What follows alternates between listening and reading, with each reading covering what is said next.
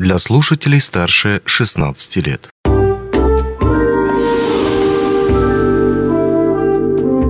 Гости дневного эфира. Здравствуйте, в студии Алина Решетняк. Современные реалии нашего мира диктуют условия, когда мама успевает и работать, и воспитывать детей, и заниматься бытом, но иногда и силы, и нервы уже на пределе. Как все успеть и чем может помочь детский психолог, в каких случаях он необходим, сегодня будем выяснять с детским психологом Андо Алмазик Анастасией Самойловой. Здравствуйте. Здравствуйте. Скажите, пожалуйста, чем занимается детский психолог простым языком? Простым языком детский психолог помогает родителям найти общий язык со своим ребенком. То есть в первую очередь он все-таки помогает родителям. Mm-hmm. А вот если какая-то возникает история в семье, родители видят, что с ребенком что-то не так, нужна какая-то помощь, как они сами считают, кому конкретно нужно обращаться к психологу? Ребенку, ребенку с мамой, ребенку с папой или всей семьей как-то комплексно? Как проходит работа? Ну вот как показывает практика, сначала приходит один из родителей.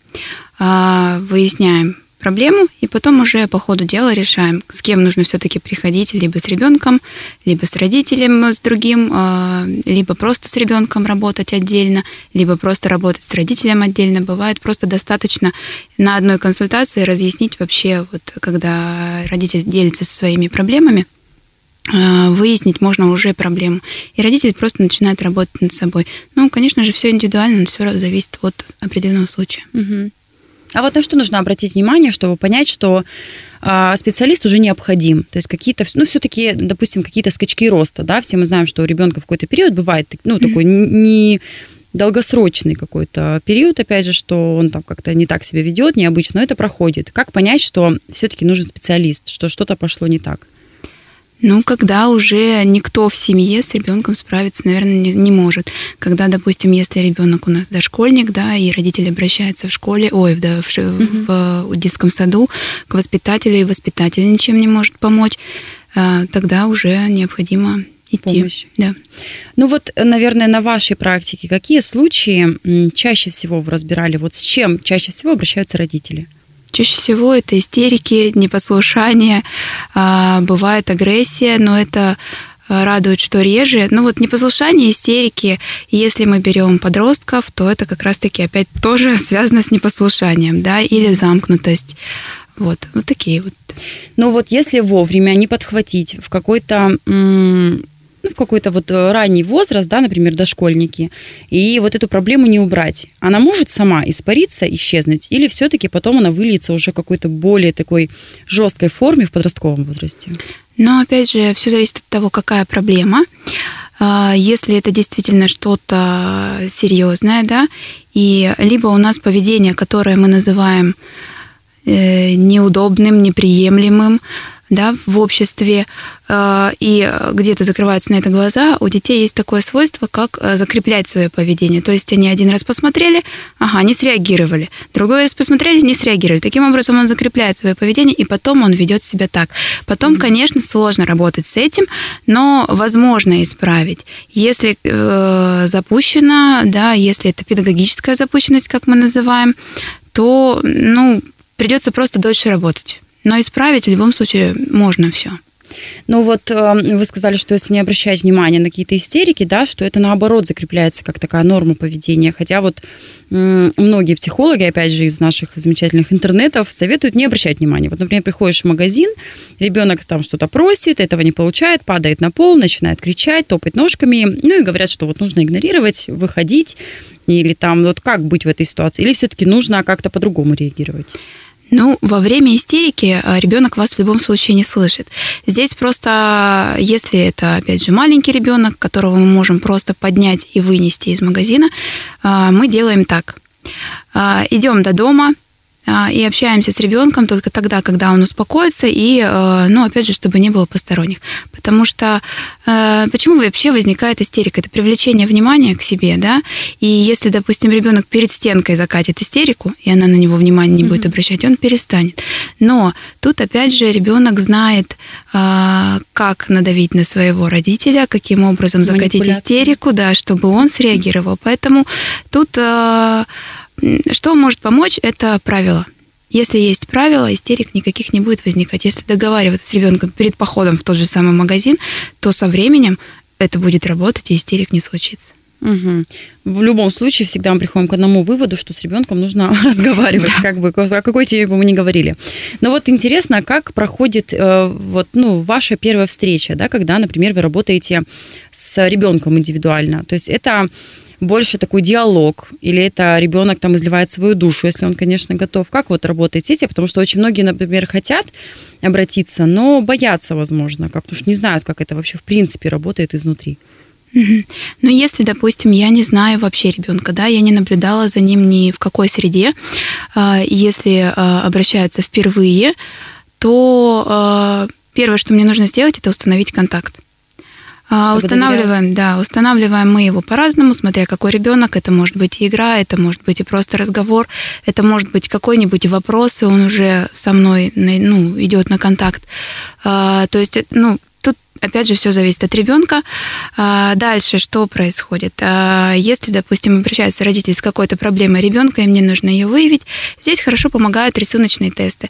Все мы знаем, что многие и дети любят рисовать, и если их даже не наводя вообще ни на какую мысль, а просто попросить нарисовать ту же самую семью, если мы выясняем какие-то проблемы в семье, этот тест нам очень хорошо показывает состояние ребенка, да, и взаимоотношения с каждым из членов семьи.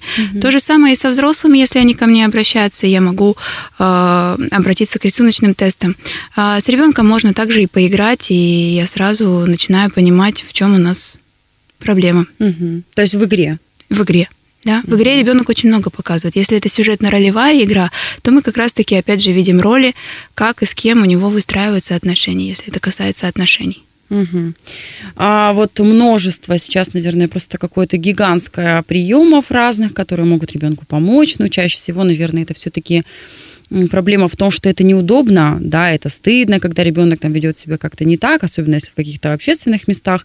Ну и родители начинают искать ответы на эти вопросы, как вот помочь. А приемов просто какое-то огромное множество. Вот вы как психолог, как можете порекомендовать, какие, на какие вещи обратить внимание, если, например, специалист не требуется ребенку, но чтобы этого избежать в дальнейшем, вот, вот конкретно в развитии, в общении, вот на что делать упор?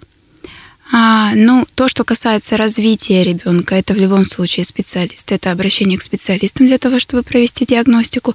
То, что касается каких-то поведенческих моментов, то а, тут вот как раз-таки а, упоминалось, что да, мы в обществе, мы стыдимся и так далее. В первую очередь нужно принять то, что это ваш ребенок, а, это ваши взаимоотношения с ним, и стыдиться ничего не нужно. Социальное осуждение, оно всегда будет, и если мы будем на каждого обращать внимание, то ну, нам, в принципе, будет самим внутри, да, некомфортно, и, соответственно, от этого будет ребенку некомфортно, и кому, кого мы потом вырастем, да. В первую очередь, эмоциональное состояние свое спокойное, принятие ребенка своего и принятие того, что он такой, он живой, он настоящий, он проявляет себя так, как он умеет, и давать ему просто свободу, просто его любить. И э, совет такой, что следить за своими эмоциями, э, очень важно обращать внимание на агрессивные какие-то проявления, mm-hmm. да, и и себя контролировать. Как у нас в самолете говорят, сначала масочку одеваем себе, потом ребенку. Также сначала успокаиваем себя, потом ребенка. Ну, то есть, когда мама в истерике, да. нет смысла подходить к ребенку и вести какие-то беседы. Нет, конечно.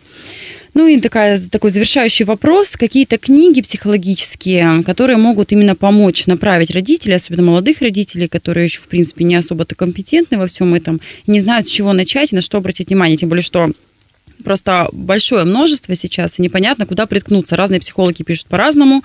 Один советует одно, другой абсолютно противоположные вещи. Вот вы как, как специалист посоветуйте, пожалуйста, какие книги лучше почитать? Ну, я бы взяла такого автора и психолога, маму шестерых детей, зовут ее Лариса Суркова. У нее очень много книг. Также у нее есть, ну, вот именно касающиеся воспитания, взаимоотношений, разбиты по разным возрастам, даже, ну, как бы до подросткового, после и так далее. Есть у нее сказки, целая серия сказок, которая основана на реальных историях из жизни ее детей. Там и приучение к горшку, и то, что касается личных границ. То есть вот это очень полезно почитать и с детьми. Ну и если мы берем сказки какие-то, да, которые терапевтические еще называются, и которые чему-то учат детей, помогают выходить из проблем, то есть такой автор, как Елена Хвалёва, Хулаевана, да. Вот. У нее очень множество сказок, но там у нее тоже такой э, малыши И дальше идет дошкольники, да, там средний дошкольный возраст и старший дошкольный возраст. Вот это те, у кого дошкольники. Лариса Суркова, ее, конечно, можно читать и детям, которые старше. Uh-huh, uh-huh. Анастасия, спасибо вам большое. Я думаю, что ваши советы ценны просто всегда, потому что время идет, дети появляются на свет, потом они растут, взрослеют, и все равно к ним нужно всегда искать подход. Спасибо большое, что нашли время и к нам пришли. Спасибо вам за приглашение. До, До свидания. свидания.